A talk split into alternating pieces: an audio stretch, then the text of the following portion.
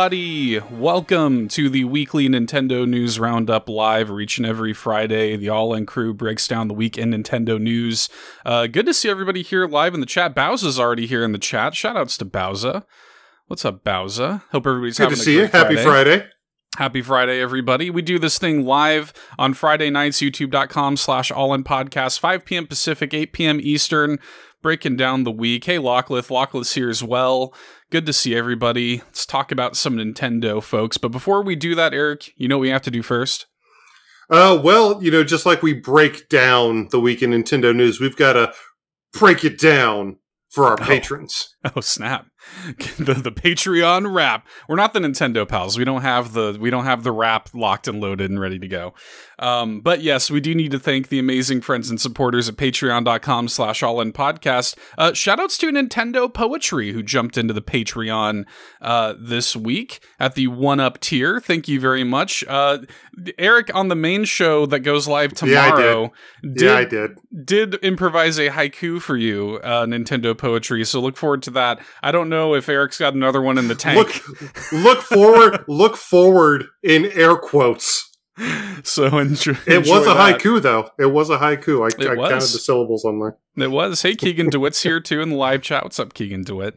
Uh, but yes, thank you very much, Nintendo Poetry, for uh, for hopping into the one up tier over on Patreon. We appreciate you. But we also every single week here on the shows, uh, we shout out our Golden Banana and Triforce tier patrons. So let's start with our Golden Banana bunch. We got Rob Yapel, Third Strongest Mole, Sean, Shano Baggins, Ashton, Tim A, aka Neo Prime 33, aka Nintendo Dad number four, Matt, Shy Guy City Murray, Phelan Ward, Bill Tucker, Marcus O'Neill, Liam D, Bowza, Gamer Jason, and Andrew Wilkins. Big shout outs to our Golden Banana tier patrons. But moving into the Triforce tier,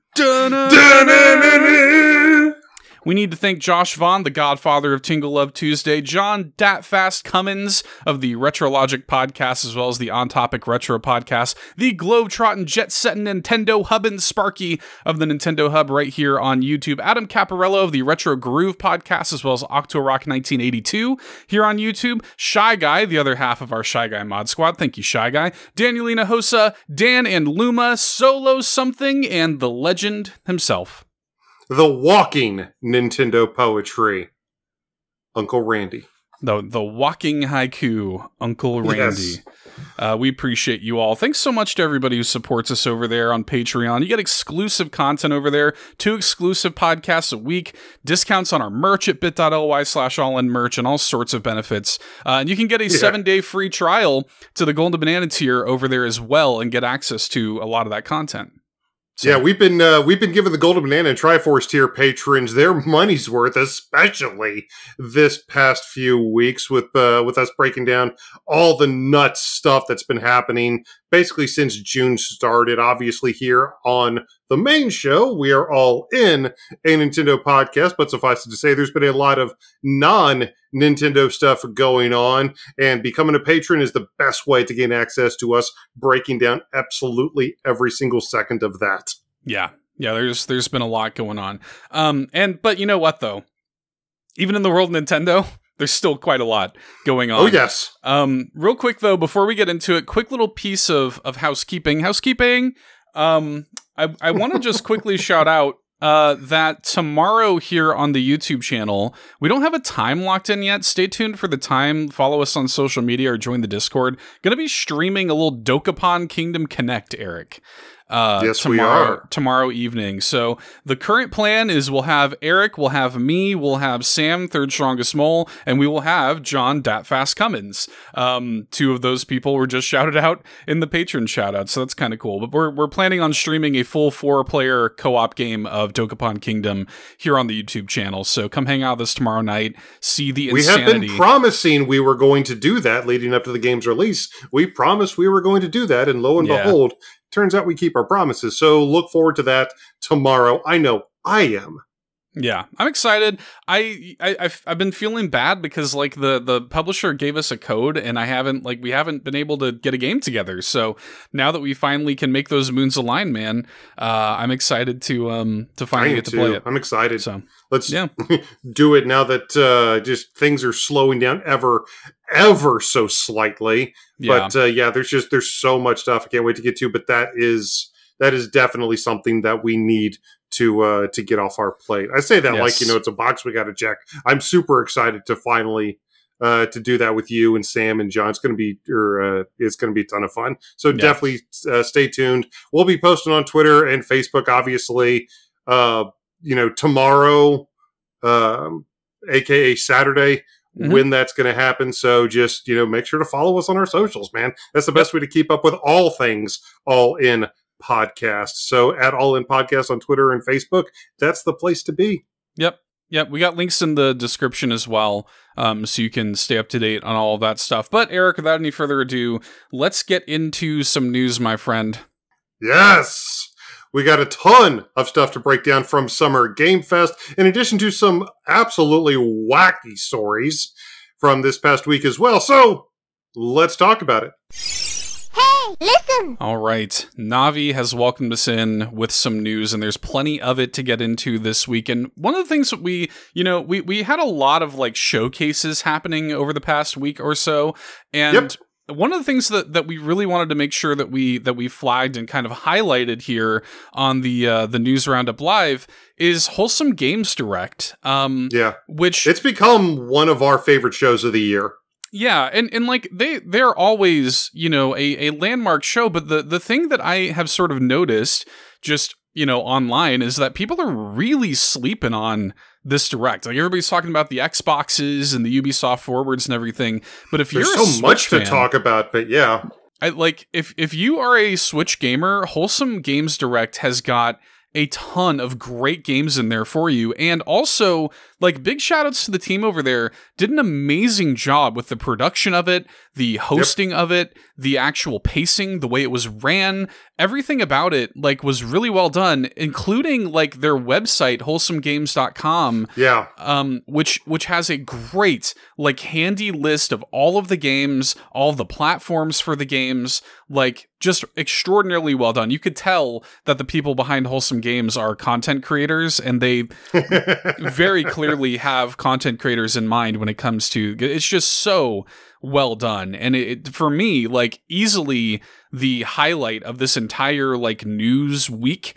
Um, this Yeah. crazy between the Summer Game Fest and the Ubisoft Forward and the Xbox, like Wholesome Games Direct not only had like 70 plus games in it, most of them I was like interested in. Most of them were coming to Switch, and the presentation of them, itself was, you know, w- was just extraordinarily well done. So, so huge shout outs to them. And I feel like people have been sleeping on it. Maybe you haven't watched it if you're out there listening or watching. Uh, I highly recommend that you do. If you are a Nintendo Switch fan, which if you're listening to this, I assume you are, um, y- you should be watching Wholesome Games. It's very good. Yeah. the the problem was, I think, for a lot of people because Wholesome Games Direct happened directly following the Summer Game Fest kickoff, um, and Well, I, I, well, so I won. So it was Summer Game Fest kickoff was on Thursday, and Thursday, then they, yeah, and then they and had was that went into Day of the Devs, and then that, that, Day of the Devs. Day, day Yeah. yeah. yeah, I'm sorry, Yeah. I'm sorry. Yeah, then- you're right. and then that went into um De- Devolver. Devolver, yeah, and then Yeah, Saturday that went into Devolver. was Saturday Wholesome. was was wholesome, Yeah. but that was also the Future Game Show, right? Yep, yep. And wasn't there another one on Saturday too?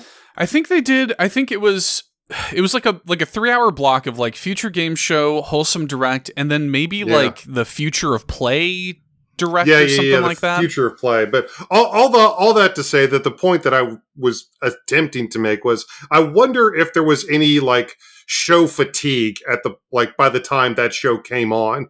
If you know after we had seen you know five, six, seven hours worth of shows, worth of announcements, worth of trailers at that point, if trailer fatigue, even separating you know a day if trailer fatigue Yeah. had been starting to to run in for a lot of people. Because admittedly, I didn't watch it live, even though it happened on Saturday. I was actually sick as a dog last Saturday. Mhm. Uh, but uh, uh, you know, I, uh, regardless of why you didn't watch it, yes, you absolutely should because there is a ton of stuff that we are excited for. Maybe none more so than a certain game that we have been wishing to hear I about. you did- I see what you did there.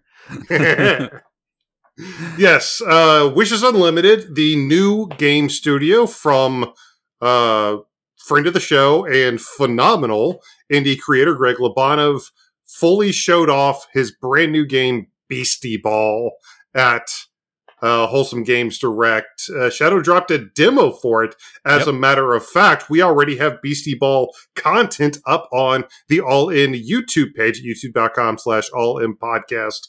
Uh, but yeah, yeah, it turns out, uh, and there was much rejoicing. I've already become a backer. The Kickstarter is currently live. I know you're already a backer, Seth, but uh, for somebody who already has firsthand experience with this game, what can you tell the folks? Yeah, I, I get into it in a lot more detail on the on the main show uh, that goes live tomorrow on your podcast feed, so you can hear some more detailed uh, thoughts on the Beastie Ball demo there. But I came away really impressed. Um, like you just said, Eric, you can check out my uh, my gameplay of the demo here on the YouTube channel. But I mean, it's got all of the stuff that you've come to expect from that team. It has, you know, great writing and characters, and Lena Raine's music is awesome already. I heard the Um, music already. Yeah, you were absolutely yeah. right about Lena Raine going full Pokemon with that soundtrack. She, yeah, she does. I mean, she is. It's just you know, it is. It is like the the sort of like elevator, you know, one sentence pitch is just like Pokemon but volleyball, basically. Um, if you want to hear more thoughts, uh, if you want to hear a better pitch for it, you can actually go back three years in time and listen to the first episode of All In and uh, and hear a little bit more there because Greg did inadvertently talk about Beastie Ball all the way back then, which was funny. The the unofficial announcement of Beastie Ball Yeah. back on episode one of All In. three years ago man it was it was it was a really cool moment for us we talked about that a lot last week but uh, Mhm. but i also like i was yeah i was i was really impressed by like the the mechanics of it the the artwork like all the little stuff that it's doing it's funny like it made me laugh out loud like many times and um yeah i can't wait it was it was it was always going to be something where like when when that team makes a game it's like cool like i'm going to play it Yeah. um Of but course. but it was cool to actually get hands on it and and see the proof in the pudding. Absolutely. Uh, cannot wait for that. Like I said, uh, more thoughts on the main show tomorrow. But another one that we want to talk about, another person that we've had on the show talk about their game before, Mm-hmm. uh, Little Nemo and the Guardians of Slumberland Yeah, was showcased at the Wholesome Games Direct. Shadow dropped it. Actually, not the first demo. Uh, I honestly, not even the first demo that we have content for up on the the YouTube channel. You did a Steam Next Fest demo for that, I believe, last year. yeah. Um, we it was it was like when when we first talked to Dave about coming on the show. Um, he he basically sent along like a like alpha demo that ended up um, going up on Steam at the same time the Kickstarter for it went live, so that people could kind of see what they were getting into. It was very very early. It was again it was like a pre-alpha demo. Yeah, Um, and this demo that was just released is much more like kind of, you know, it's been, I mean, it's been probably about a year since then. So Yeah. the game's much further along, obviously. Uh, and I, I haven't got a chance to play this demo yet. I do have it downloaded. I'm going to be playing it this weekend. I'm, I'm curious to see how far it's come along. But, um, I know uh, community member Spider Shan played it on his Twitch channel, and he was really impressed. And he's also a Kickstarter backer of the game, so yeah, Yeah. it was cool to see it here. longtime fans of the show know that I'm a massive, you know, Little Nemo uh, fan child. uh, so I can't wait for this. I was incredibly excited to have Dave Morrow come on the show to talk about it. Uh, there's also another Little Nemo game uh, uh, in the works as well, but uh, I cannot wait to check this out. The visuals are great. I mean, it's a Metroidvania. It's really hard to make a bad one of those. Uh, but it just looks absolutely adorable, dreamlike as it should be. And I do like a lot of the interpretations of the characters. I like what he's doing Yeah. with Flip, and um, you know, I like his interpretation of uh, of Nemo himself. And it's it, it just a game that continues to be high on our radar. Check it out, Little Nemo, Guardians of Slumberland. If you have Steam, just like Beastie Ball, they dropped a demo for that as well. Check it out. Yeah. Yeah. Want to highlight this game Button City Soccer Days. This is made by um uh friend friends of mine Ryan Woodward who was on Keep Nintendo Weird. He and his wife Sean Dean um they they made a game called Button City which is very like sort of pastel cute like Attack of the Friday Monsters sort of inspired um you know game that that he and his wife made and it is um, very well worth your time, very well worth playing. I think it might actually be on sale right now on on Switch, the first Button City, but they're making a uh, follow up to that game called Button City Soccer Days, which is a follow up, same characters, same world and everything, but they're on a soccer team. And one thing that's uh, that's really cool and funny, like Ryan pitches this as basically like like Button City meets like Ted Lasso. Um, and what's uh what what's great about it is Ryan and Sean Dean um they actually like made an IRL soccer team and it was funny because like last like May or something like not long after I first met Ryan he started tweeting a lot about soccer and he's like I'm to put all my soccer tweets in a thread so you can like mute this thread if you don't want to see it and I'm like, nah, dude, like it's cool. Like I like hearing about your soccer games and stuff. Little did I know it was like IRL planning for this game. So they they not only created their own soccer team that they compete with and play like IRL soccer league with, but it is like modeled after Button City. Like the t- the league is named after Button City, and uh, and it inspired the creation of this game. So really really cool and fun little story. We'll, we'll, we need some DLC of uh, of the IRL soccer players to come. yeah, yeah. So uh, it doesn't have a date, but that will come to. I, am positive that'll come to Switch. Um, it currently is like confirmed for PC and consoles vaguely, but I mean, Yeah. it's it will come to Switch whenever that comes out. So yeah, and it's you know kind of got this you know 3ds. Actually, kind of I thought it might be a Tunic sequel for a half a second because you start on this kind of you know polygon centric little fox character, but that's the the the visual language of the game is it's uh you know kind of polygon centric 3D models. Uh, but uh, yeah, a, an arcade soccer game. I'm here for it. Yeah, and everybody should play the first Button City. It's it's really great, really great, and really worth your time. Uh, Everdeep Yeah. Aurora is one Yeah. that looked really interesting to me. Well, Everdeep Aurora was incredibly unique, especially for Wholesome Games Direct, because it it certainly doesn't really come off like a wholesome game. It's got a completely different color palette than the rest of the show. Frankly, it looks like it would have been right at home in a Devolver director, maybe even like a if they had done like a specific Halloween centric direct, because you know a lot of blacks, a lot of you know uh, not necessarily muted, but like darker colors. But it does look super super interesting. It's got this, uh, you know, almost arcade screen style setup, uh, very reminiscent. I'm sure it reminded you of Downwell uh, Yeah. as well, Seth. Um, but uh, yeah, looks looks super super cool. Yeah, I don't know. I like again, you know, this was a pretty like short, you know, trailer. No date for the game. I honestly think that the reason it, it fits in for for wholesome direct is is just one simple thing, and that is Kitty. Kitty. you know, Kitty. I, I think that's I think that is pretty much the uh, the qualifier there. So uh, I'm looking forward to it, man. This is one I'll keep my eye on. I thought the art was beautiful. Yeah, the pixel Um, art's gorgeous. Yeah, They do such a good. Uh, they, they the contrast of the black and the color that they use is incredibly well done.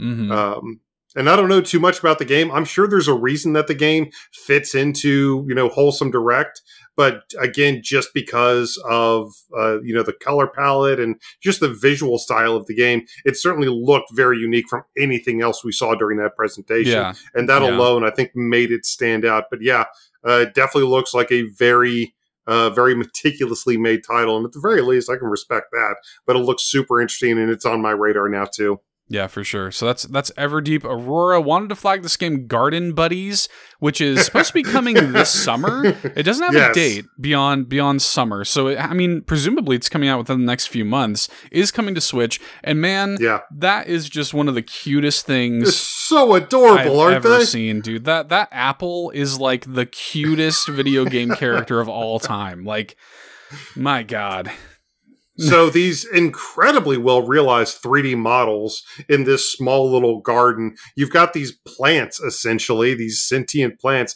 that I guess you're going to be able to befriend. Frankly, they kind of reminded me of like Viva Pinata, but vegetables. Yeah, it does sort frankly. of look like that. hmm Um, but yeah, you you've got this little plot of garden and you know kind of very similarly to a lot of you know viva pinata and a lot of other you know gardening based sims that we're seeing in the indie space. You've got all these implements that you can unlock and place in the garden and it looks like there's even mini games that you can play with your little garden buddies. They showed off a rhythm based mini game as one of them was just straight up rocking out on top of a rock which was absolutely but uh, it just looks so adorable they they've somehow these two guys because we actually saw the two developers uh, during the showcase. They appeared on Mhm. screen for a second to introduce the trailer, but they have just been able to tap directly into what hits that adorable part of our brain and absolutely just not even just like poke it, just jam it. Yeah, it, it is one of the cutest games I've ever seen in my life. it really is, is. so like I was uh, I was watching Locklith's live reaction to it on her channel. You should definitely check out Locklith's channel. She's here in the chat, and uh, and she's just crying. Like it's so cute. It's like bringing tears to her eyes. Like she couldn't handle it. It's uh yeah, it's it's adorable, man. I can't wait to play this. And to your point about the Viva Pinata thing, I had that same thought. And it did kind of strike me like, why has nobody made like indie Viva Pinata? Dude, oh my Basically. dude. I You know? love Viva Pinata. I Me too. love Viva Pinata so much. Me I really do. Um, but yeah, I'm, I'm sure Locklith's reaction can be summed up with the "It's so fluffy" gif. Pretty But much. uh, yeah. but yeah, much. Garden Buddies, Garden Buddies coming out apparently within the next few months. So uh, so be on the lookout for that, especially if you like cute and adorable things. Uh, Mhm. but going on to the next game, another you know kind of gardening syndrome, Botany Manor yeah. uh, which also got a demo shadow dropped. Uh, we don't have a date for it; it's coming quote unquote soon. Uh, but uh, the admittedly, the show wasn't necessarily hurting for gardening sims, but this one does look kind of interesting. And again, you know, they they shadow dropped a demo, especially when you're you're going into a space like this. I think for any developer, dropping a demo is going to be a good idea, but especially when you're going into a space that is starting to become a lot more saturated, you absolutely need to let people know how your game feels. Hmm This one, um, this one we saw, I think, as part of the House of Indies last winter, um, and I immediately when I saw it, I thought about my wife because she loves like botany and gardening and stuff like this, and and like Mhm. th- those sort of plants, um, beyond like growing fruits and vegetables or whatever, actually caring for plants. Um, is like right up her alley. I thought about her when when I saw this, and so I've had my eye on it for a little while. Um, we don't know when it's coming out, but it looks cool. Like I, it's probably not like for me, but I've been I've been kind of looking at it for for my wife. And yeah, to your point, like to have a demo ready to go is a great move. So uh, I'll probably download it and let her play it, and just you know There you see, go. See what's I'd be very that. interested to see what Anastasia thinks of that. Yeah. So, but I I'm sure that anybody who likes, you know, taking care of plants and stuff in real life, I mean, it looks very well realized. You're in this like gorgeous like you know manor with beautiful like flowers and you know i'm it, it's probably going to really you know fulfill that sort of botany fantasy especially if you're the type of person who can't Yeah. keep a plant alive in real life so do it in the virtual world you know I don't know. There was another gardening sim that really struck me, and that's uh, Grimoire Groves that they Mhm. showed off during the uh, the show as well. And currently, as of this exact second, not coming to the Nintendo Switch. However, it is on Kickstarter, and its fifty thousand dollars stretch goal is a Switch port. I'm already a backer on the game. But uh, yeah, it looks like incredibly dreamlike and and super interesting. Of all the gardening Yeah. sims that they showed off, frankly, I thought that one was the most interesting. It's already Yeah. fully funded. Uh, but like I said, the fifty thousand dollars stretch goal, they are currently right under forty thousand. Uh, I checked it right before this recording. Uh, so as long as it gets to fifty thousand, which probably should, because it's still got over three weeks left, yeah uh, that'll be one to to keep on your radar for your gardening sim people. And um, like I said, it's on Kickstarter right now, so you can go back it and check it out for yourself. Grimoire Groves as well. Yeah, I love the art of that one. I love Yeah, it's the so beautiful. I love the way it looks. I love the sort of like Halloween vibes it has. Yeah, kind of. Yeah. It actually, obviously, you would certainly be much more of a, an authority on this, but I kind of got like, uh, like that that Steven Universe kind of aesthetic. You know what I'm talking about? Yeah, yeah, a little bit. The sort of lighter, like kind of pastel colors, a little bit. Yeah, like the pastel rainbow kind of. Mhm. Yeah, Yeah, no, it looks it looks great. I I love the art for it. So Yeah. I've got my eye on it too, for sure. hmm Uh, the next one we're going to touch on is uh, Frog Song. Yeah, Frog Song. looks so good. Frog with a knife. I mean, that's real. Uh, you know, let's move on to the next game because that's really all you need to know about Frog Song Mm, Pretty at that point, it. right? pretty much Pretty it. much frog with it. a knife. Yeah, it's a it's like a a frog RPG, um, which has been in development for I, I believe by a solo developer, if not a solo dev, like a very small team. Uh, that dev was also this was part of the the pre show. They they did a pre show. Um, A short little pre-show, yeah. They announced Yeah. a couple uh, updates. They had they opened up with uh, Mine- was it Mineko's, Mineko's Night Market? and- yeah. yeah, Yeah, and then So, for this, like should- this was kind of like the final thing in the pre-show, and they shadow dropped the game on PC. It is coming to Switch later, but like, I mean, this is like I, I was I was texting, um, I, I was telling Lachlan about this. I was like, imagine putting Mineko's Night Market and shadow dropping Frog Song in the pre-show. you know, it's a heck of a pre-show. You know, so yeah, yeah, it looks great. That wasn't the only shadow drop during the show, though. Uh, we got a couple more. Uh, speaking of, uh, Smushi Comes Home. That is Mhm. available right now on the Nintendo Switch with Shadow Drop during the Wholesome Games Direct, and uh, this one kind of reminds me of that. Uh, what was it the ma- the mail time or the um, yeah, there that you game know I'm talking Mail Time. Yeah, that, that game Mail Time where you play as like a like a little I think a little girl with like a mushroom hat or whatever. Yeah. She's like like a mail delivery courier. But this one, um, yeah, it got shadow dropped and uh it's it's got even like a launch window discount. I'm like this close to just picking it up. Um because I don't blame you. It looks like a fun little, you know, 3D action adventure. I don't know too much about it, but the trailer looked kind of nifty. And again, Shadow Drop is a good way to build excitement for a game. So it's out there right now if you want to check it out. Not even the demo, the actual full game. Yeah, yeah. Locklith um, was telling me she picked it up and she's been following Okay. it for a while, and, and she was telling me um, that it is a it's basically like a like a little gator game, short hike style game. Um, Well, that- we like both of those games quite a bit. So I mean, yeah, I mean those are two of my favorite indie games, so it's like cool. You have my attention. Um, so I, I definitely want to want to give this one a shot. And again, it's on a launch window discount, so I'm like this close to just taking the leap and just picking it up and, and trying it myself. But yeah, Smushi Come Home, very cute little adorable mushroom person with like a leaf paraglider, and uh, looks very very cute. yeah, it does. Uh, this trailer, we've seen Venba a couple times, but this trailer, I had just eaten when I watched Wholesome Games Direct, and it still made me hungry. Oh my gosh, I'm so excited for this game. Um, the, the developer confirmed uh, later on Twitter that the game's coming July 31st. And um, I can't wait to play this. Not only because like I can't wait for the story and like it's you know the the familial like Indian culture and stuff, but Indian food is my favorite food. Like that is my Oh, favorite really? type Okay. of food. And like I can't. I'm. It's gonna be torturous playing this game, wanting to eat everything that I'm cooking um yeah I, I can't wait this this is one that i've i've had my eye on for a while but like now that we're kind of getting closer to release and seeing this trailer it, it feels real this is another one that's got a demo available on steam so i've i've downloaded that and i'll be checking that out soon too They've got it uh, like the platform, just Steam cooking. Like they've got to do something to play with that.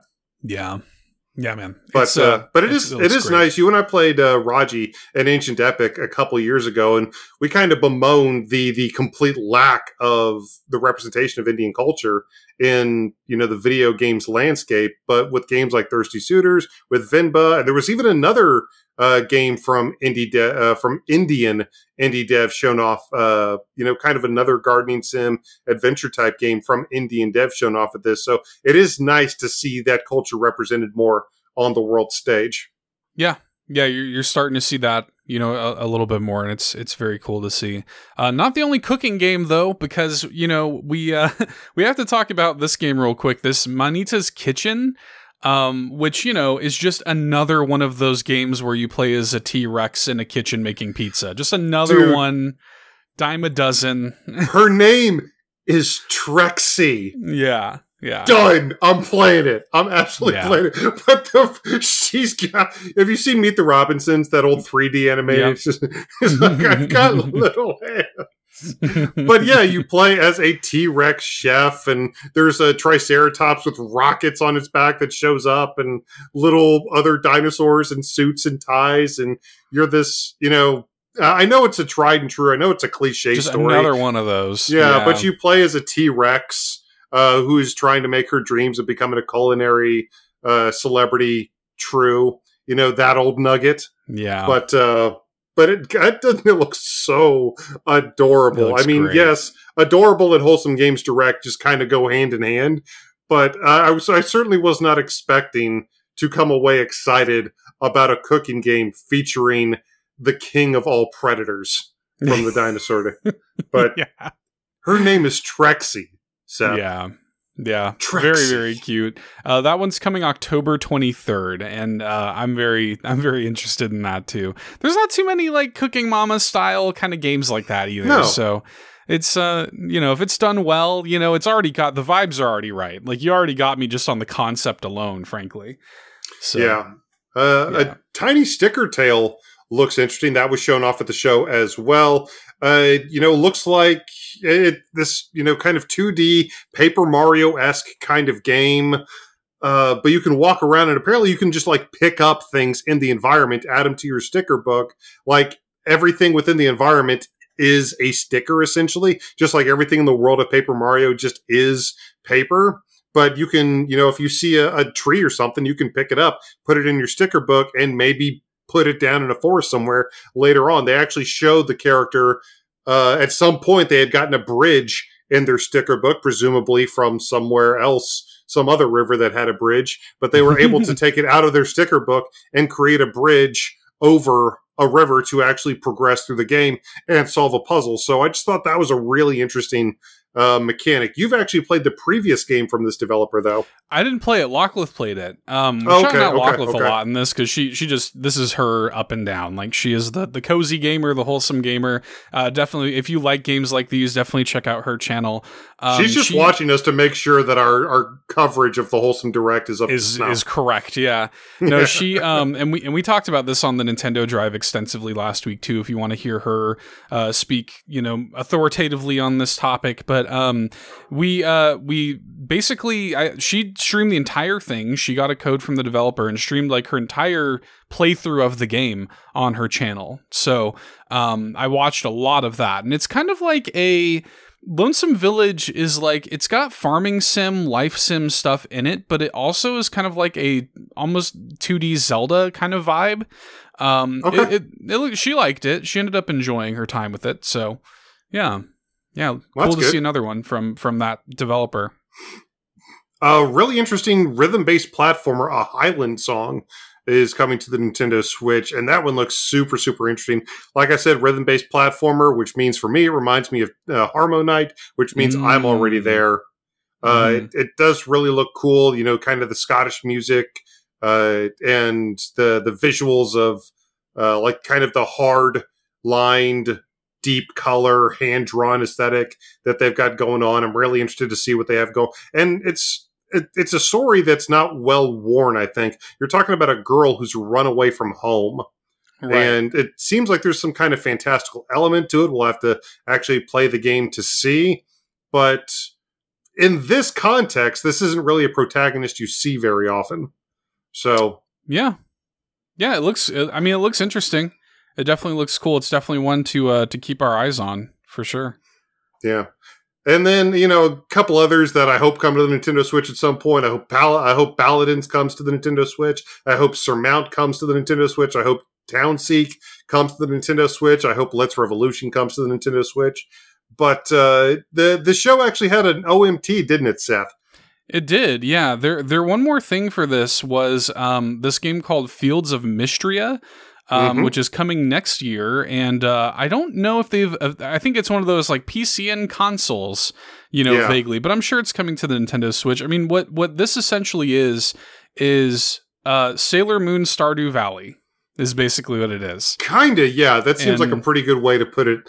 Uh, it's got Yeah. a very anime style. the The actual moment to moment gameplay is, you know, pixelated, top down. You know, looks very much like Stardew Valley or Harvest. You know, one of those types of games. But a lot of the character portraits and a lot of the, you know, the more close in visual aesthetic is incredibly obviously anime influenced.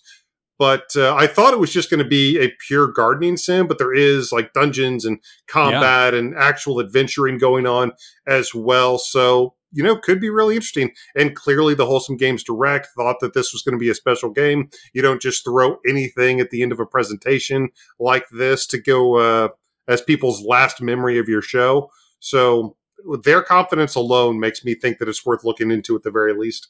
Yeah, no, I, I think it looks great, and um, the I mean, I gotta say they they probably showed like around a dozen or so of the just like in in all these games you can date people, you know, the yeah. bachelors and bachelorettes, and they're all just gorgeous anime people, you know, of course. So, uh, so it's well, it's, who would want to date people that look like you or me, though? I mean, it's, That's You gotta have Yeah. you gotta have you gotta have gorgeous anime people in there if you're gonna have Yeah. anything. If you're gonna have an interesting dating sim, That's fair. So I'm looking forward to that. I, I mean, it looks very Stardew Valley, and and that's I, I love Stardew Valley, and it was a good, you know, good one more thing, a good sort of final, you know, announcement to show that game off. And the developer has been very vocally like excited and and you know very earnest about uh, about the game on Twitter too. So yeah, it looks cool. But overall, go figure. A lot of games that we've got our eyes on following this direct. There were a lot of known quantities that did get showed off. So Uh, many shown more off. too. Like there, So I mean, many this more, is yeah. really scratching the surface. Like they, I think there was like seventy two or seventy six or something games there, and like Yeah. again, the vast majority of them coming to Switch. Uh, if you watch the Wholesome Games Direct, and and I hope you do, there will almost certainly be something in there that that speaks to you. So yeah, it was really well done. Yeah, absolutely. Cannot wait for the next one. But speaking of the next one, Seth, there are still a couple more shows that we have to go over. And, you know, there's not too, too much from uh, the Future of Play Direct, but there is one big thing that I know that you want to at least touch on. Yeah, so the Future of Play Direct, really, you know, I watched the whole thing and there was some interesting looking stuff in there, but it, nothing really like blew me away. There was this game called In Stars and Time that looks really Yeah. Um, that's coming later this year to Switch, and it, it looks uh like kind of like a like a Earthbound, Undertale, you know, sort of thing. you know, kind of. hmm Yeah, it's got Yeah. that. It's got that kind of aesthetic to it. That looks really interesting. But, um, but the big Looks one almost like a playdate game.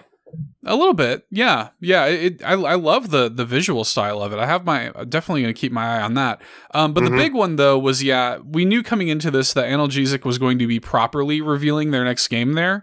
Um, now they've been pretty like openly sharing the development of it on Twitter and stuff, but now it finally has like a name and its proper first like trailer.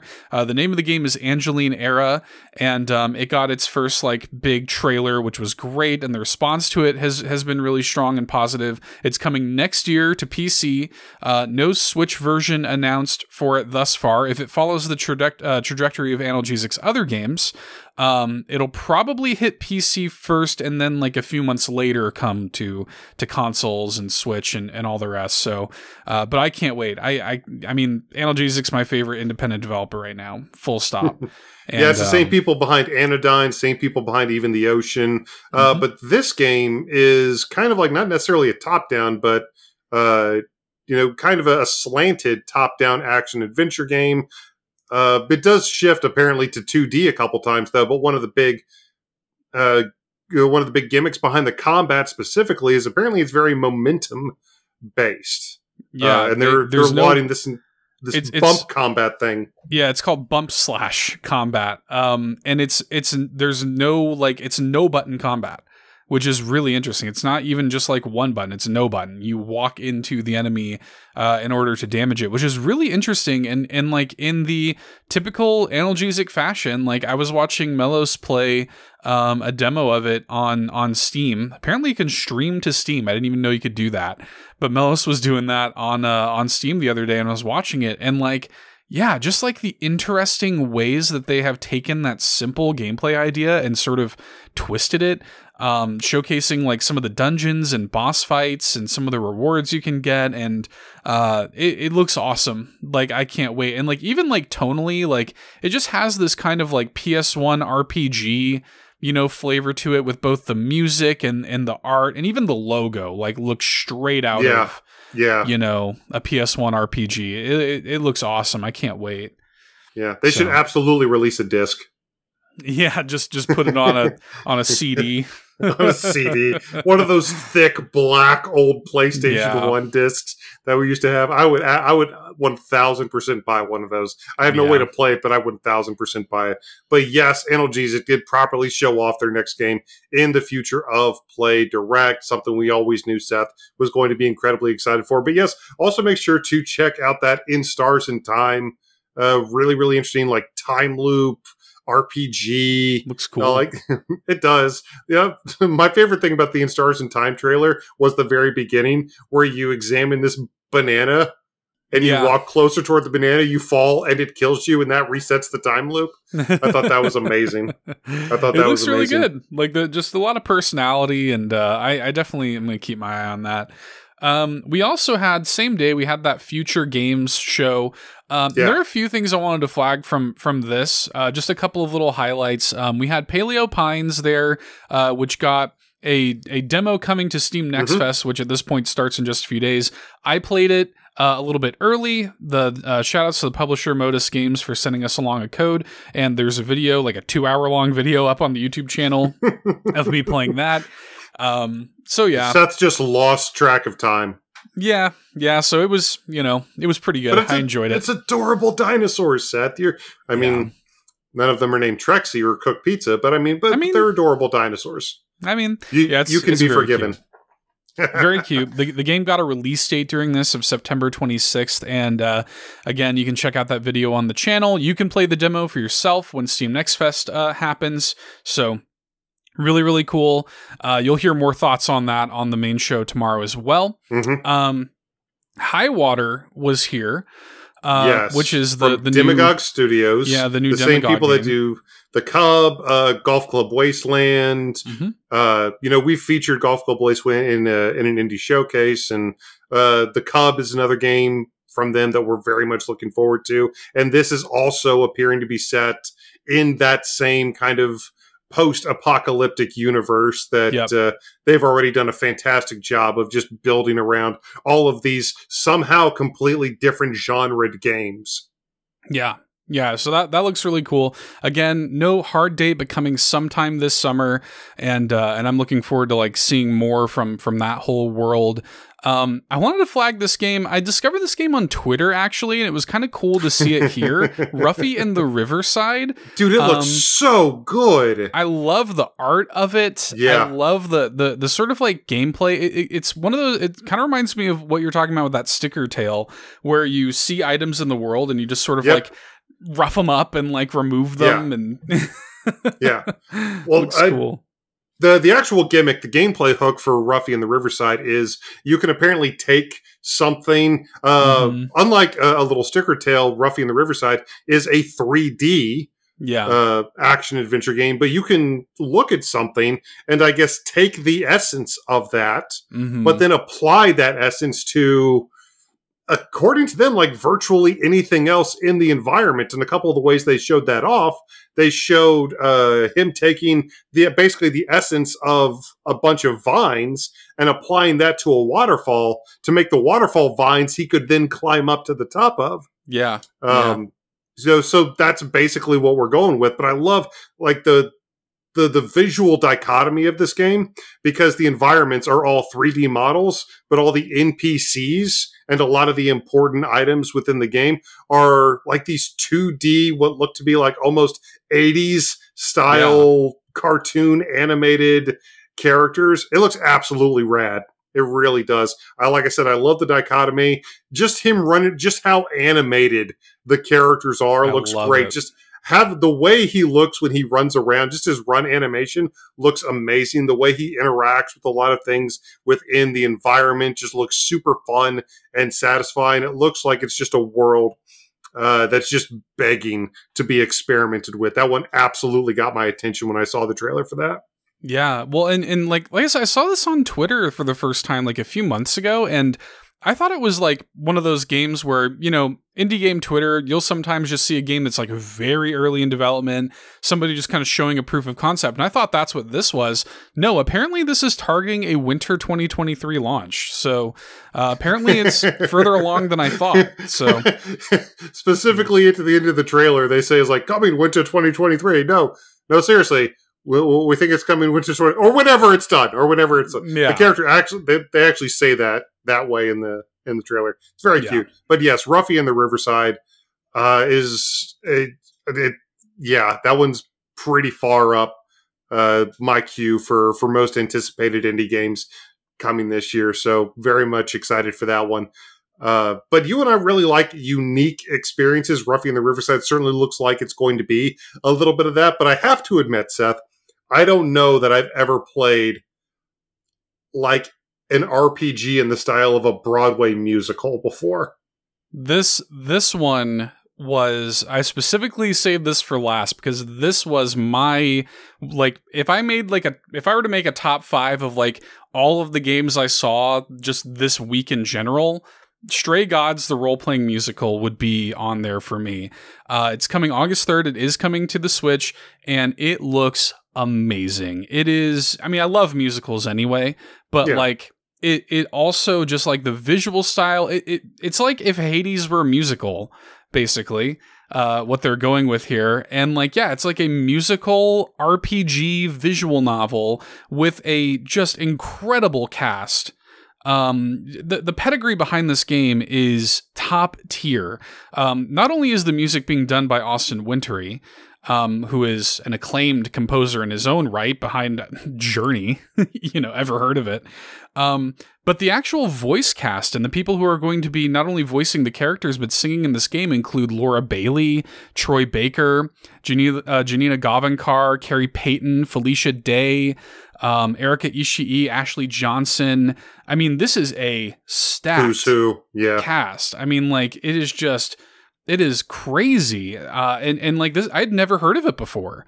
And uh and to see this and like not only is it coming to Switch, but it's coming like very soon. And the developers are talking like, yeah, our our biggest inspiration was uh once more with feeling my favorite Buffy the Vampire Slayer episode. And I'm like, That- oh my that- god. That tracks.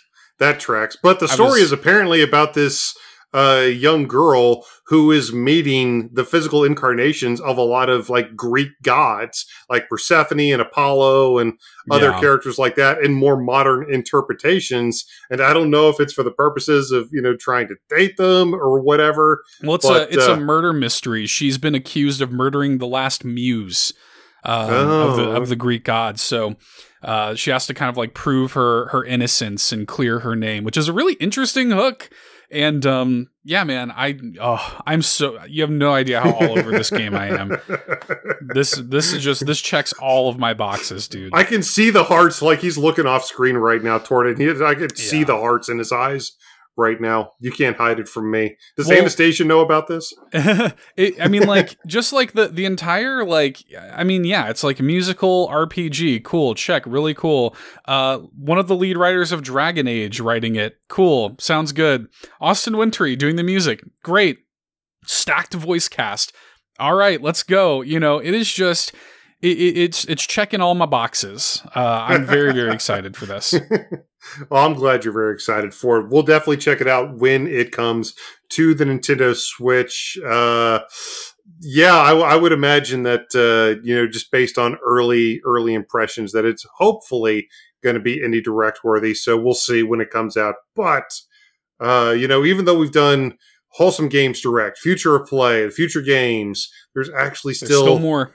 There's still more. There's, There's still, still more. more. So hang with us just a little bit longer because we've got to go over the Ubisoft Forward, which is honestly a phrase that I didn't know if I was ever going to say on this show because historically Ubisoft Forward has not been a platform for a lot of Nintendo Switch games, but there were a couple big things that got showed off here at this show and paramount among those, I think as far as we're concerned at least, is the new Prince of Persia: The Lost Crown. Mhm. Uh, we saw it during the Summer Game Fest kickoff. It was actually the first trailer that we saw as part of the Summer Game Fest kickoff, their first big surprise. Uh, and here we saw a little bit more of it at Ubisoft Forward, and it just continues to look amazing. AAA Metroidvanias are a lost art. It was wonderful to get Metroid Dread, and I cannot wait for this. Yep. Yeah, it, it instantly became one of my most anticipated of next year, and uh, and I, I can't wait for it either. Cool to see you know a good like chunk of of gameplay. Uh, people who played it at the show did get to play the Switch version, and were able to confirm that the Switch version is immaculate and like runs at 60 frames and all the rest. So uh, I can't wait for this, man. This this is like a slam dunk for me. Uh, can't wait for that. We didn't get like a ton of Nintendo news. We break in, in side quest this week uh, on Patreon. We we broke down all of this stuff, the non-Tendo stuff. Uh, but we did also get a short teaser for the Rayman DLC for Mario Rabbids, which is still slated for later this year. No hard date, and in fact, not even a hard date for the DLC that's coming sooner, Yeah, which was weird. But that is kind of weird. Admittedly, though, the little vignette they had for the Rayman DLC was was absolutely was cool. hilarious. They Yeah. showed Rabbid Peach and Rabbid Mario basically like reacting to Rayman's detachable limbs. And Rabbid Mario like grabs his detachable arm, realizes he's yanked it right off of Rayman's body, and he actually faints at the proposition. It was it was pretty funny. But yeah, weird that we didn't get a date for either of them, considering they're both slated to come later on this year still. So, mm, I mean, the Rayman DLC is going to stink anyway. I hope but so uh, for that for that fantasy critic man. for that fantasy we're critic, at least, yes. Um, and I'm going to leave this up to you. Uh, do we talk about the other thing? Yeah, I mean, like, yeah. So Roller Champions is getting a Jet Set Radio event. Cool. Brawlhalla is getting a Halo event. Cool. I mean, that's that's pretty much the extent of of either of those things for me. Yeah. So Still looking forward to, to Sega maybe one day remembering that uh, it's okay for them to do stuff with Jet Set Radio other than just cross promote it and stuff like this and and Super Monkey Ball. But you know, maybe I mean, they'll remember that they can the- actually make a game.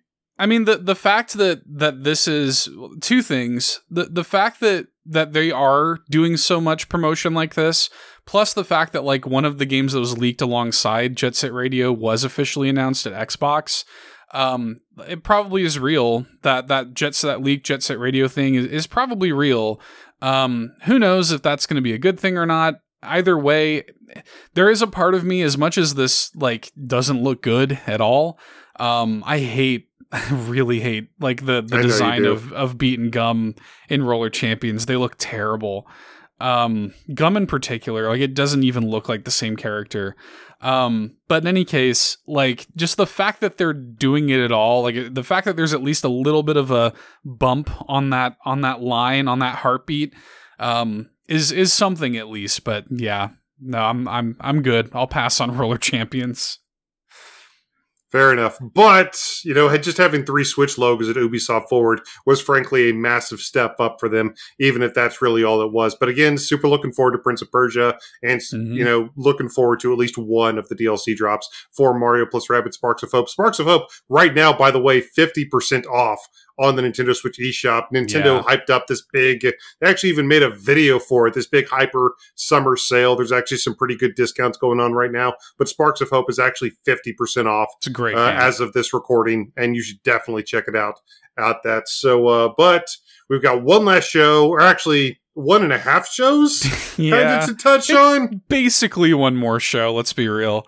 But um, but yeah, we should enough. talk uh talk quickly at least about the Capcom showcase, which again uh had a lot of Nintendo stuff. Again, we we break this down much more in side quest this week, but there are Mhm. a couple of real the, the Nintendo stuff that we got is really good. To be Yes, fair, I know. I know it made you very happy when I saw that uh, that Ace Attorney footage pop in. I knew it was going to make you happy. So we've been getting a lot of uh, Phoenix Wright and Ace Attorney love on the Nintendo Switch. Of course, we got that trilogy collection last year, and here we are. Uh, Ace Attorney functionally four, five, and six hmm Yeah. collected in a brand new collection coming very soon to the Nintendo Switch, and there was happiness in the Sturgill household.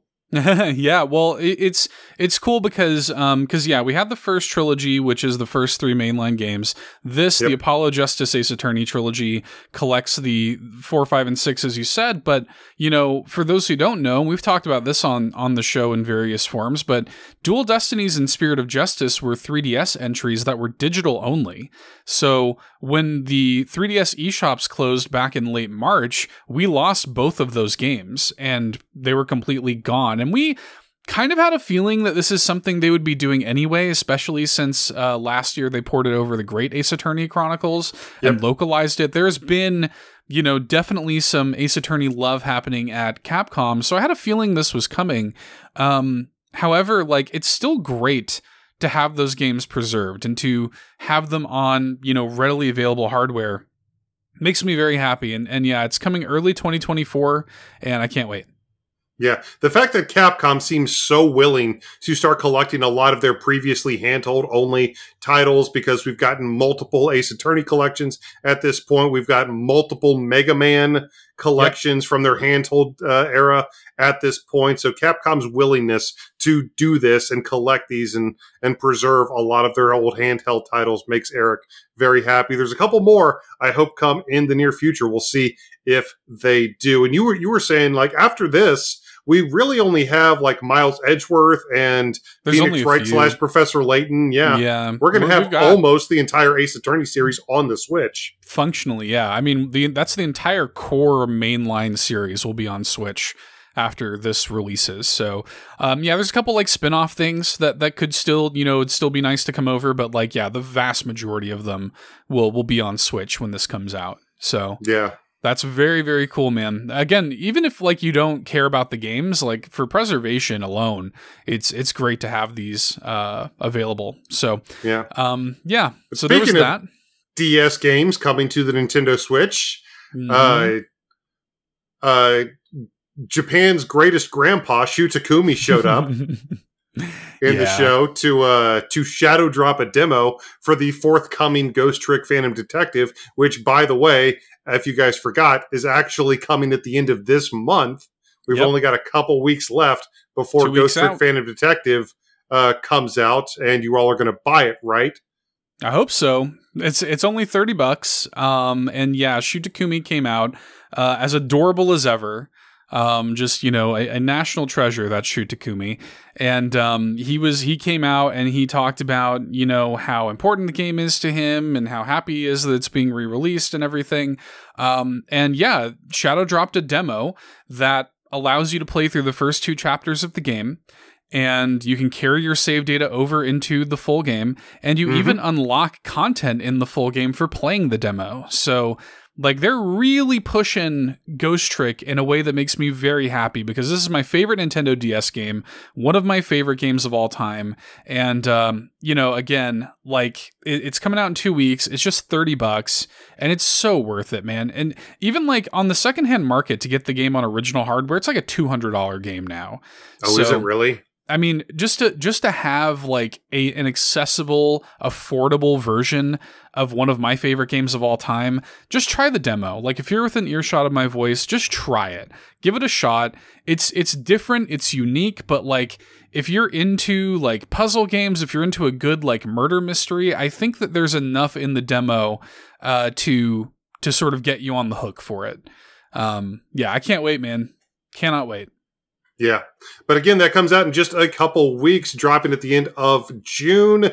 And a couple seconds ago, we were talking about maybe or not we had one and a half shows. The way we said it like that is there was technically another broadcast, technically another presentation this past week that we found out about at the Devolver Direct pre show. Yeah. Actually. this is a weird situation all around. Um, well, but, it's but Devolver, Grass- so that makes sense. Yeah, well, well, Grasshopper Manufacture is celebrating their 25th anniversary this year, and so they wanted to throw on a direct. Big congrats to to that studio, and Yep. they they've over over 25 years they've had a fascinating history, and they've Oh, mean, yeah. they they have you know ballooned up to a studio that had hundreds of employees to now as of a couple years ago they um they they got purchased by NetEase and actually opted to completely restructure the studio to where now there's like 30 employees there. Um and they want specifically wanted to keep the studio at a smaller, more intimate scale and opened up a new studio called Yubikiri Studio in Japan, which is where this direct was filmed. And um they're they're basically like the the thing that I love about Grasshopper is they are essentially making games with a AAA you know, at least a semblance of a AAA budget and scale, but maintaining like weird, unique ideas that feel like an indie game. It's why I love No More Heroes so much. Um, and uh, and so, anyways, they they have this 25th anniversary direct, and we knew going into it that Shadows of the Damned remastered was going to be there. Uh, now we did expect that there would be literally any news on it. Something. Yeah, But um, uh, not really. We know that a Shadows of the Damned remake is coming. We learned as much during the Devolver Direct pre-show, but we didn't really learn anything beyond that at this Grasshopper Direct. It's coming to consoles probably, maybe Yeah. at some point in the new future. Yeah, the the, the exact the exact quote is quote coming to all current platforms probably end quote. So very cheeky, you know, very grasshopper. Uh, the entire presentation, like it felt like something like a Devolver kind of adjacent thing, but it also Yeah. too, you know, this is like a very fan, you know, kind of thing. It was, and also very Japanese. You know, a lot of the stuff was more relevant to Japanese audiences. They uh, and also they're opening up like uh, an official merch store Grasshopper in the past has been like, yeah, we don't have a merch store, but you can like buy Grasshopper stuff off Redbubble. That's fine. Like they're very like punk rock. They're very kind of aloof about that stuff. They don't really care. Um, but they they're opening an official merch store finally, which is cool. They also had some like official artwork, you know, commissioned and stuff and celebration. So very cool. And um and then the uh the the showcase ended with a little word from Suda himself and Mhm. Very cheeky, very much in the Suda style. He is just on a big screen TV, just playing their next game. Um, he pauses it and stands up, and the screen's blurred behind him. Um, and it's like very clearly just their next game on the TV behind him, but you don't really get to see too much of it. Uh, now I have poured over that footage with a fine toothed comb. I'm actually working on a, an analysis video uh, for the YouTube channel that I'm I'm hoping to finish up this weekend, so you guys can look forward to that, where I get very in depth. Uh, and I speculate and postulate some very crazy things. Uh, little teaser for that video. I I I postulate at a certain point in that video that there is a possibility that this is an open world vampire survival game where you can have you can be a vampire in a mech suit. And I say that with a completely straight face. Um so That sounds like a Suda game. stay tuned for for that video. Uh I get way more in depth and I just analyze every frame of that footage um like a crazy person. But yeah, I mean it's cool. I mean, that's the thing, man, is like this is a small team. This is Yeah. again like less than 30 people currently at Grasshopper. They are not at the scale of a Devolver. They're not at the scale of a Capcom. So this was just kind of like a home video kind of vibe for the Grasshopper Direct. So I'm not mad at it, despite the fact that it went up an hour late. It's fine. yeah, yeah, it, uh, because it you know emanated from Japan, it came out. Uh, well, it was supposed to come out midnight Eastern Yeah. time, but uh, apparently it was a good a, a good seventy five minutes late. Yeah, something like that. Yeah, and they apparently they had to edit something in there, and they wound up um they they wound up re-uploading the the whole thing just as a video and just dropping it versus uh, making it a live premiere. So, but it was cool. Like it was just nice. You know, you had like like James is there, Maddie was there, and Maddie is somebody who's never really been like front facing and on the camera. And so not only was this kind of her big like debut, but she was in full bad girl cosplay, which was great. Um, very cool, man. It was it was nice. Like for for Grasshopper fans, it was nice. Again, not a lot of like news out of it, but it was a it was a cute, you know, fun little home video style showcase. Yeah, and congrats on 25 years, Grasshopper. We look Mhm. forward to 25 more years of your weirdness. Yeah, Suda says 75. He's like, we're only 75 away now from 100. So I mean, he's not technically wrong about that. he's not but wrong. uh, he's not wrong about that. Uh, but just a last little piece of information coming out of the Xbox Direct, as was heavily leaked beforehand. We now know about Persona 3 Reload, and we know it is coming to the Nintendo Switch. not uh, currently Atlus- confirmed for Switch. Not, Not, currently, currently confirmed. confirmed. But I No. mean, yeah, but it's. I mean, we've seen the boxer, but yeah, it's. But we did get official confirmation, at least, of Persona 5 Tactica. Mhm.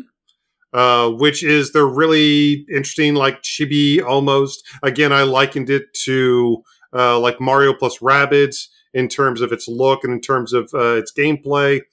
Uh, that also coming from Atlus, that has been officially confirmed since Yes. uh, the Xbox presentation. We're just waiting on Atlus to finally just say, yeah, Persona 3 Reload's coming to the Switch as well. Yeah, if, Um, if it is, so so Tactica is coming November 17th. Persona 3 Reload is coming early next year. And if it is coming to Switch, and, and you know, we saw like there was a retailer that listed a Switch version. Um, you know, it's it's possible. I, I don't think there's any reason it couldn't. Um, and I, I wouldn't be surprised if it did. Uh, but if if anything, maybe they're waiting on if if and when Nintendo does a partner showcase this month. That might be what they're saving it for. That that might be where it gets announced for Switch. So we'll Yeah. see. We'll see. I'd like to see that other game uh, metaphor come, but I don't think that's Oh, no going to happen. No way. Yeah, I don't think that's going to happen. Yeah. Oh well, but I mean, we've certainly got enough to hold us over, uh, especially when McDonald's is doing weird stuff like this. So this past, I mean, we've just got to hit on this really quickly, folks. Yeah. If you didn't see this past week for Grimace's birthday, something I never would have known about had McDonald's not done one of the most bizarre marketing stunts of 2023. But sure enough, this past week, in celebration of the big purple guy's birthday, they released a straight up Game Boy Color style game available for free, available to play for free in its entirety at what was it, grimacesbirthday.com. yeah. Uh, they they posted a link, and sure enough, you know, you boot it up. I booted it up on my phone, and it turns your phone. It actually makes your phone a proxy Game Boy Color, and you can play Grimace's Birthday Adventure. And it was, I, it was actually a, a pretty good game as far as Game Boy Yeah. Color standards are concerned. It was a nice, Yeah. fun little. At least uh, the first few stages that I got to play were skateboard-based platformers where you had to collect milkshakes in order to get a good score, but apparently it actually changes up the gameplay the later, uh, the further you get into the game. Yeah. Well, what's what's interesting, I'm I'm actually going to reach out to the developers of this because this was like three or four uh, developers in the in the like Game Boy fan community that Yeah. McDonald's actually reached out to and commissioned to them. They had I think nine weeks to put this together, and really impressive. Like all things considered, the pixel art is actually really good. The music is good, and not only is it like a browser based thing that you can play on your phone or on your on your uh, on your web browser, but uh, it's actually a functional working Game Boy ROM that you can download, and you can actually just flash it to a Game Boy Color cartridge and play it on original hardware, like which is Yes. wild. so yeah, So, so what do you think's weirder? Do you think this is weirder, or the think you think the McNugget that you can play Tetris on from China? Do you think that's weirder?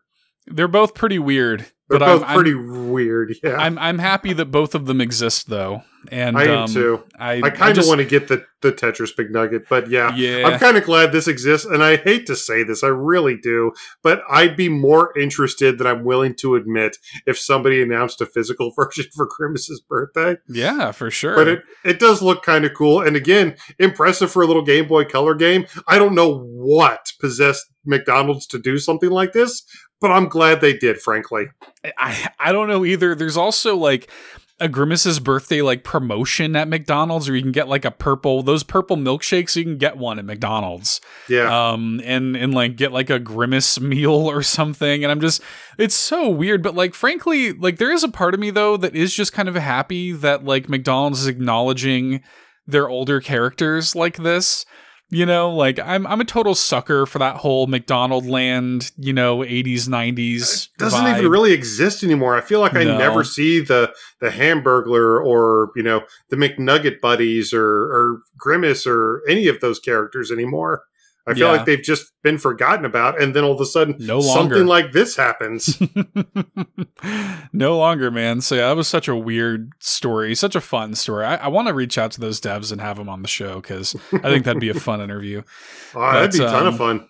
Yeah, we we had that happen. There was also this uh this this rampant online rumor um about an upcoming Legend of Zelda movie from Illumination being greenlit and there was an interview with the rap that uh that the founder and CEO of Illumination Chris Meledandri uh gave where he said, quote, "I don't know where that came from. I mean, I can understand how people would surmise all sorts of things because obviously we've had a great experience working together. My relationship with Nintendo now includes being on their board of directors, so I understand how people can surmise these things. But in terms of the specifics, that was just something that I've been hearing lots of rumors. This this is just about what's next between Nintendo and Illumination."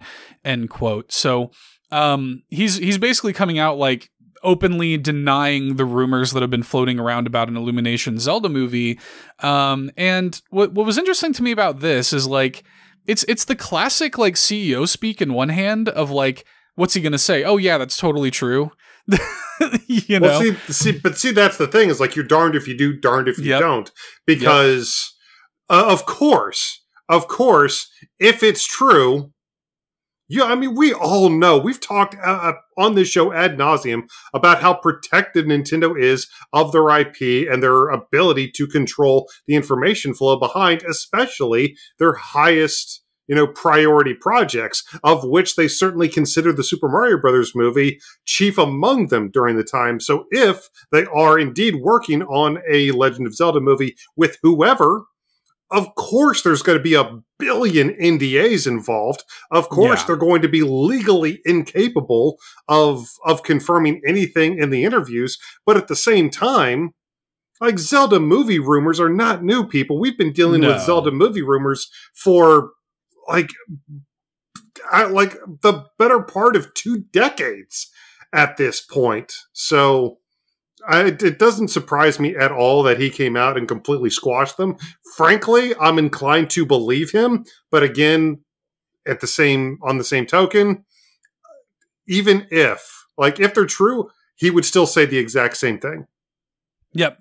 And and uh, the thing about it is too is like, you know, the Super Mario Brothers movie is now like the third highest grossing animated film of all time, I think.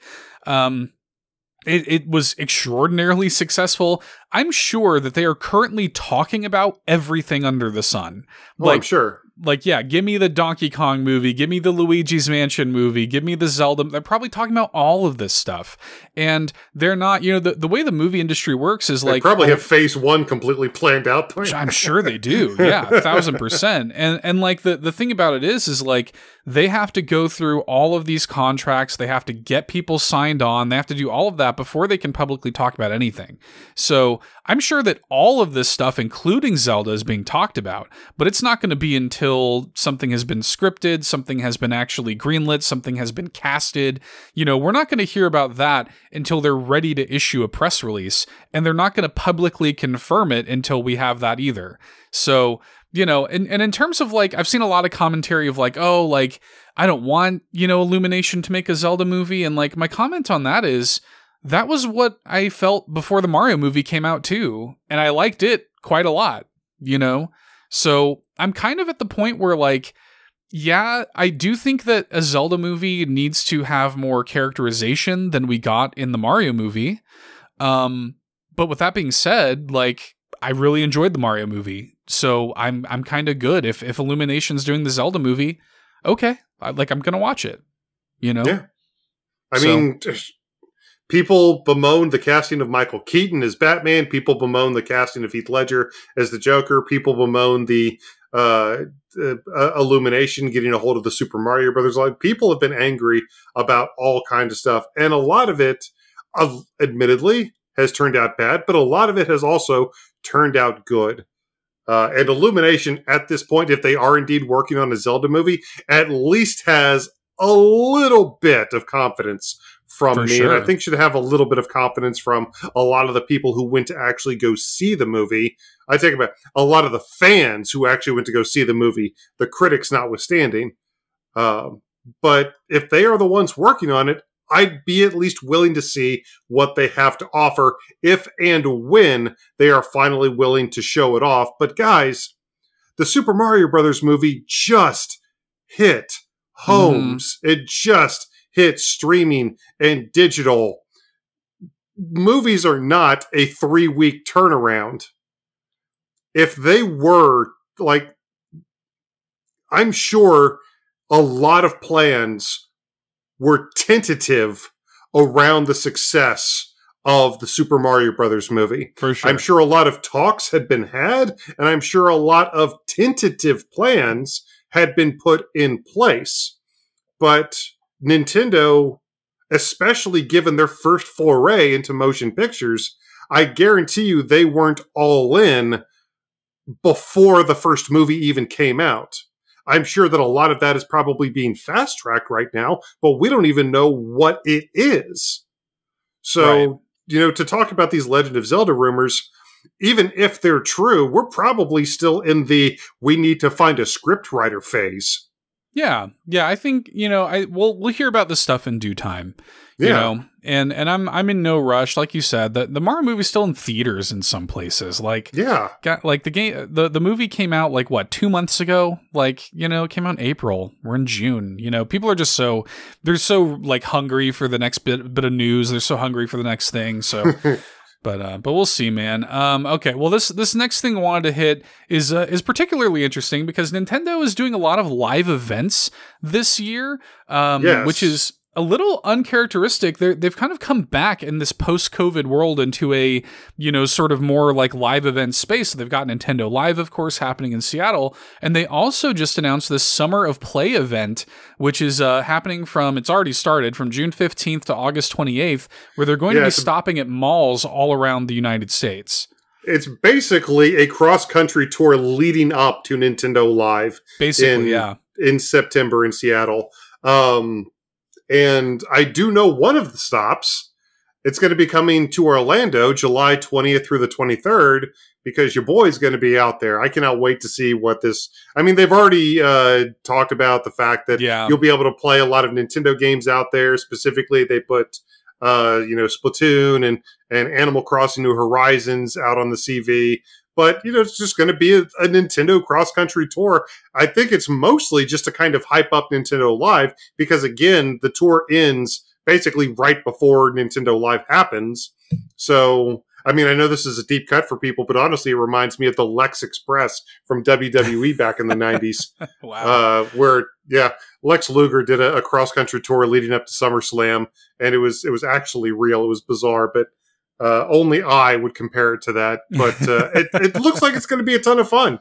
It's going to be a lot of uh, Instagram posts at the very least, a lot of Twitter photos. oh, you better at the take very pictures least. and videos. Oh yeah, yeah. When you well, go, I was talking about on I was talking about on behalf of Nintendo anyway, but yeah. Uh, I'm definitely going to be taking some when I go. But yes, it's coming to uh, Orlando July 20 through the 23rd. But they are making some pretty major stops. So make sure to go. We're not going to detail all of them right here, but make sure to go onto the website and check because if you live near a pretty major market, there's a halfway decent chance that you may be within driving distance of this Nintendo world, uh, this Nintendo cross country tour going across America this summer. Yeah, they're they're going to Minneapolis, Detroit, New York, Knoxville, Orlando, Austin, Denver, and LA, and they are adding an additional city uh, soon to the Summer of Play tour. We don't know what that is yet. Uh, there's a part of me that I'm like, God, it'd be. I hope it's like, uh, not Austin, uh, Houston. So that's a little bit closer to me. I would love to Yeah. go to this. Um, but but they did also detail kind of like it's going to be like a hub where you can play the games and stuff. But there's also a little blurb here, which is kind of interesting. While visiting the Nintendo Summer of Play tour, guests will receive a free Nintendo Summer of Play passport. Which can be stamped after participating in various activities at the event. Once completed, they'll have an opportunity to receive free Nintendo goodies. While supplies last, attendees can also commemorate their Nintendo Summer experience by stopping by the Play Nintendo Mushroom Kingdom Yourself photo booth for a digital keepsake. For checking in My Nintendo at the event, Nintendo account holders will also re- uh, receive a free gift while supplies last, and 100 My Nintendo Platinum, uh, My Nintendo Platinum points to redeem for fun rewards on MyNintendo.com. Plus, those looking to bring the fun of the Nintendo Summer of Play tour home will receive a special GameStop coupon, which gives them $10 off a purchase of $75 or more on select Nintendo games and accessories. So you're going to be able to get some free swag, it sounds like, going to this thing. And it sounds like it's going to be more, Excellent. yeah, more like interactive than just going and just, you know, Yeah. playing a bunch of games or whatever. It sounds like it's going to have a little bit more uh, to do there. And in addition to getting all the cool pictures and stuff. So Yeah. very, well, very I mean, cool, I figured man. If a company like Nintendo's going to do this, they're not just going to show up with a tour bus, set up a table with a couple of switches, and call it a Yeah. day. Like, like they're going to have stuff out there to do. They're going to make it a bit like the entire point of this thing is a P, you know, is for PR anyway. Yeah. So they're going to make it as bombastic, and they're make going to make the most of this opportunity as they possibly can. And I will be there to make sure that uh, that that they are making the most of the opportunity. I'm going to be there to judge them on how much awesome stuff there is to do because I'm going to experience as much of it as possible. Yeah. Well, what's what's really funny too is like uh, there's like you said they're stopping at Orlando, which is in your neck of the woods, uh, July Yep. twentieth through twenty third. I'm Yep. really curious if they're going to update the per view of this thing uh, based on the timing because at that point Pikmin four will be out. So I'm curious like if they're gonna have Pikmin 4 at this at this thing. They've got a Pikmin 4 like photo op thing set up, but I'm I'm curious if they're gonna have it playable when the game comes out at those locations. So that'd be interesting to see. I don't know. Comes out the twenty first, right? Yeah, July 21st. So Yeah, it'd be cool if they have it playable on the twentieth. There, the first yeah, day. yeah, That'd be man, that's- interesting. That's what I'm saying. I, I'm going to be curious to see what, what, what they do there. So I, I'm I'm looking forward to uh, to hearing what you have to say about it when you go. I'm looking forward to seeing the pictures. That'll be really cool, man. So if you're in any of those places, uh, definitely swing by. And by the way, you might want to get there early because Nintendo fans Probably. are are rabid and um, they they will for sure be there early and and getting all that free swag. Yeah, there's probably going to be a lot of old men there harassing the employees to try to get a bunch of stuff that they can resell on eBay. And yep. yeah, Yep. So you Yep. might want to get to those malls, you know, bright and early to make sure you get something. yep. So And specifically, Yeah. if you're also in the, uh, uh, it's the the the Mall of Florida, the Florida Mall, yeah, uh, specifically in Orlando, that they're going to be at on the the 20th through the 23rd of July. So I will see some of you there. That'd be maybe. cool. Yeah. Yeah, maybe. Uh, You see me out if, there? Let's uh, get a picture. Yeah, that'd be great. That'd be that'd be awesome. Cool. Well, uh, last thing we want to hit here is a new update to the uh, Nintendo Switch Online Plus expansion pack coming next week on the 23rd. Yes. We're getting Fire Emblem for the Game Boy Yes. Advance. the original release of the original Western release, rather, of Yeah. Fire Emblem.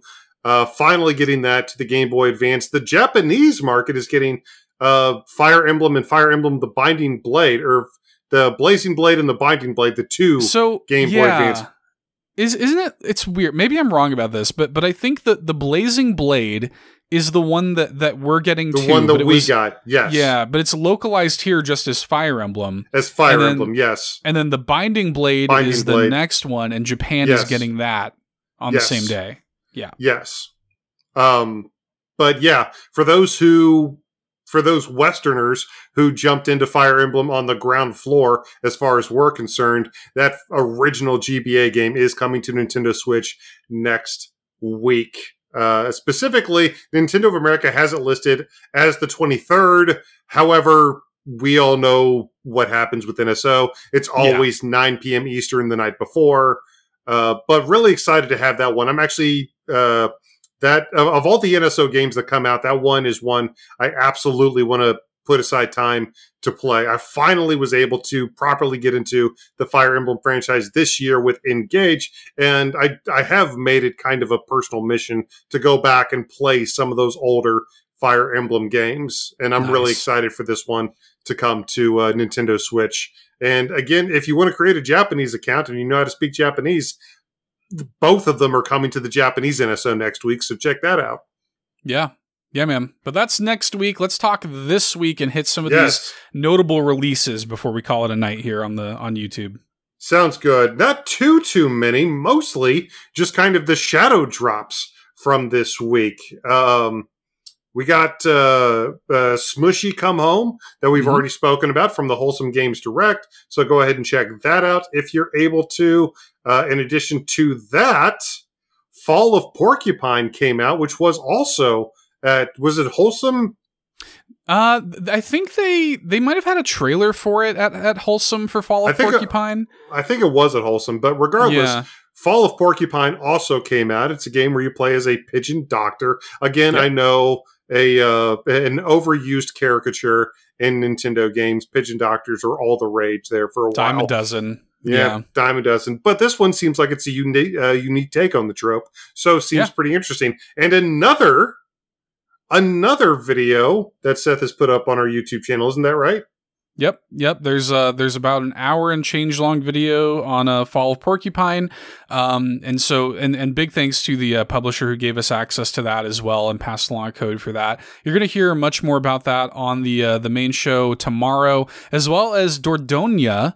Um, which also came out this week, and we Yep. also were very fortunate and very honored to get a code for that too. Uh, well in advance of the game's release, Eric and I have both played. It's actually going to be our indie showcase on the main show this week. So we're going to have a nice long conversation telling you all about why Dordogne is frankly one of the most special games of 2023 and you should is. not sleep on it. I feel like people are sleeping on it. I feel like I'm not seeing a lot of chatter uh, about the game despite the fact that it's on Game Pass as well.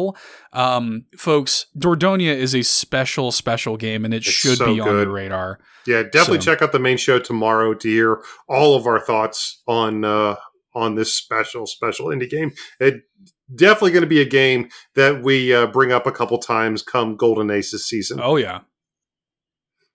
And this last one, uh, like, what's with this alchemic cube game, Seth? Al- Alchemic Cutie is a um, Cutie. I'm sorry. It, it's almost like um like like a 2D like uh like Stardew Valley meets Slime Rancher sort of thing where you've got Okay. little slimes, you know, and stuff and looks really cute. Um uh, again, I guess one final shout out to Locklith. Uh, she got a code for that, and she put up a, a let's play on her channel. Uh, Oh, nice. Alchemic Cutie. It just so came out check today. that out. So definitely check it out if you're curious about the game. Uh, looks cool. I, I watched her video on it, and uh, it looks interesting. So there's there there was a line that I really liked in in the video where it, it has like kind of a Gremlins thing where you have to make sure your slimes have like they're happy. Uh, you have to maintain happiness with them, or at midnight they'll just disappear in an event called the poofaning. Um, Just so- a sec. I'm sorry. Just a, the what? the poofaning will happen uh, if you don't That's maintain the greatest word I've ever heard. so yeah, kind of funny. It reminded me of Gremlins, like don't get them wet after midnight or whatever. The Um, poofening. Yeah, don't don't make your your little cute slimes upset, or after midnight they'll poof. The poofening. So yeah, check out check out Locklith's video on Alchemic Cutie that just came out uh, this week too. Nice. Uh, but those have been notable releases, folks. Uh, what are you poofing this weekend? Uh, playing, I'm sorry, what are you playing this weekend? Uh, are you still knee deep in Tears of the Kingdom? Are you playing one of the games that just got shadow dropped? Are you playing Dordogne? Are you playing Dokapon Kingdom this weekend like we are? yeah, Uh, let us know. Reach out to us on Facebook and Twitter at All In Podcast. Make sure to like and follow and subscribe to youtube.com slash all in podcast right here. Thank you once again to everybody who came out and hung out with us tonight as we broke down the week in Nintendo news. Make sure to check out all the videos that we have here on the YouTube channel as well. We're going to make another one tomorrow night. Uh, so make sure to tune in to this channel tomorrow night for our playthrough for our time with Sam and John uh, with Dokapon Kingdom. In addition to that, make sure to check out our amazing Discord community. We've got such a special Discord uh, Discord community. We'd love for you to be a part of it. But you know, all content all the time over here at All In. We are constantly doing stuff, and uh, somehow, Seth, I don't know how we do it, but somehow we are able to find time to make exclusive content even for our patrons even and especially for our patrons at patreon.com slash all in podcast. Bunch of friends and supporters throwing a few bones our way over there. We really appreciate it. And you get uh, exclusive content. Again seven day free trial for the gold banana tier over there that gets you access to all in side quest and the $2 hero cast which are our two uh, weekly patreon exclusive podcasts that we do um, you also at the Triforce tier get discounts on our merch at bit.ly slash all in merch. So that's really cool. You can get a shirt, get a mug, get a sticker over there. But uh, if you don't have any bones to throw away, that's okay too. We do understand. You can drop some words entirely for free on Apple Podcasts, Podchaser, and Audible, which you're probably listening to this on. Uh, if you're not watching the VOD on YouTube and uh, Spotify, you can leave us five star ratings. We appreciate that too. And uh, that's a really free way to support. If you're watching on YouTube, leaving comments, likes, that really helps us out as well. So we appreciate your support. And again, it's free. It's free. It is free. It is free. Uh, but anyway, you guys have chosen to support us over these past nearly three years. We just want to send a special thank you out to all of you, to our amazing patrons, to everybody who has dropped words, again, on whatever podcast service you happen to be following us on, or to anybody who's just shared our content in any way, some way, shape, or form across this internet. Guys, namaste. Namaste, everybody. Have a great weekend. Uh, shout outs to Bowser here. Bowser says, Have a great weekend, everybody. You have a great weekend, Bowser. No, and shout you. outs to, uh, to, to Locklith was here. Keegan DeWitt was here. Thanks, y'all. For coming out, we appreciate you. Uh, the We main do. show drops tomorrow. If you're if you're watching us live right now, or if you're watching the VOD or listening later, um, you can find links to that in the video description slash the show notes uh, to the main show. That's coming tomorrow. We're gonna do because it is Father's Day weekend after all, Eric. We have to close Mhm. the loop. We do. And um, we're, we did the top five uh, mothers you're glad you don't have for Mother's Day. So now we're doing the fathers you're glad you uh, you don't have for Father's Day. That's a fun top five. Doing an indie Yeah. showcase again on Dordogne, um, which is which is very cool. Very honored and happy to tell you all more about that game. And then we're doing And a big we, uh, blowout. Uh, Yeah, we do a we're doing a huge 20th anniversary all in retrospective on Prince of Persia: The Sands of Time. We're so incredibly stoked for Prince of Persia: The Lost Crown. Turns out this is the 20th anniversary of Sands of Time. Uh, I mean, it just kind of fell that way, and I, honestly, it's been way too long since people talked about that game. Anyway, we are remedying that tomorrow. Yeah, great episode queued up for y'all tomorrow. So definitely tune into that on your podcast services around the globe. Uh, we appreciate y'all and love you very much. Have a great weekend. do. Happy Father's Day weekend, all the dads out there. And uh, we'll see you next time. Bye bye.